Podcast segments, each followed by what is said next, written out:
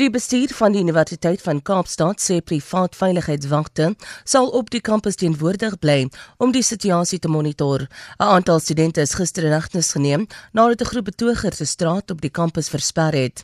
Sowat 200 studente het Woensdag aand en vroeg gisteroggend gewelddadig betoog en onder meer van die universiteit se busse se bande gesny.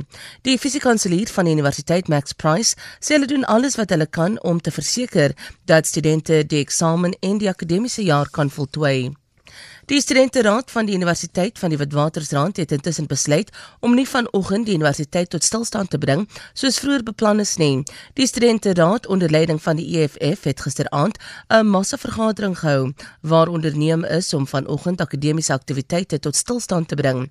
Die studenteraad sê egter hulle het daarna terugvoer gekry van baie studente wat teen die besluit gekant was en het kort voor middernag besluit om die protesoptrede op te skort. Die bestuur van Wits het vroeër bevestig dat dat al eksamens vandag sal voortgaan. Die bestuur sê ook daar sal opgetree word teen enige studente wat inbreuk maak op die regte van ander studente of die universiteit se reëls en beleid oortree.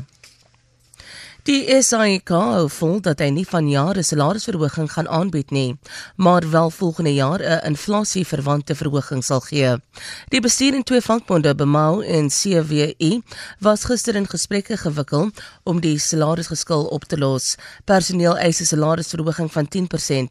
Die SAIK sê hy kan nie die salarisverhoging bekostig in die lig van sy huidige finansiële situasie nie. Personeel wat aan die vakbond BMAU behoort, het gisteroggend landwyd begin staak. Die vakbond CWE het egter nie gestaak nie. Die openbare uitsaaier het gedreig met tugstappe teen personeel wat aan die staking deelneem en sê die staking is onbeskermd. EFF-leier Julius Malema het die Suid-Afrikaanse regering versoek om sy ambassade in Israel te sluit en ook die Israeliese ambassade in Suid-Afrika te verbied. Malema het honderde EFF-ondersteuners buite die Israeliese ambassade in Pretoria toegespreek waar die partye betoging gehou het.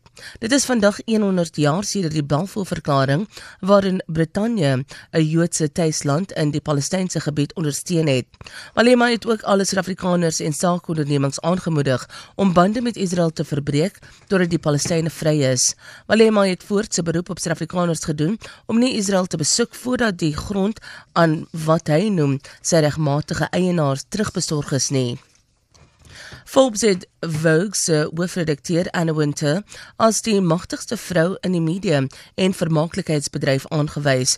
Winter het 'n reputasie opgebou as die een van as een van die modebedryf se mees invloedrykste en gedigte kommentators. Die beroemde modebaas sluit haar aan by ander bekendes op die lys soos Beyoncé, Taylor Swift en J.K. Rowling.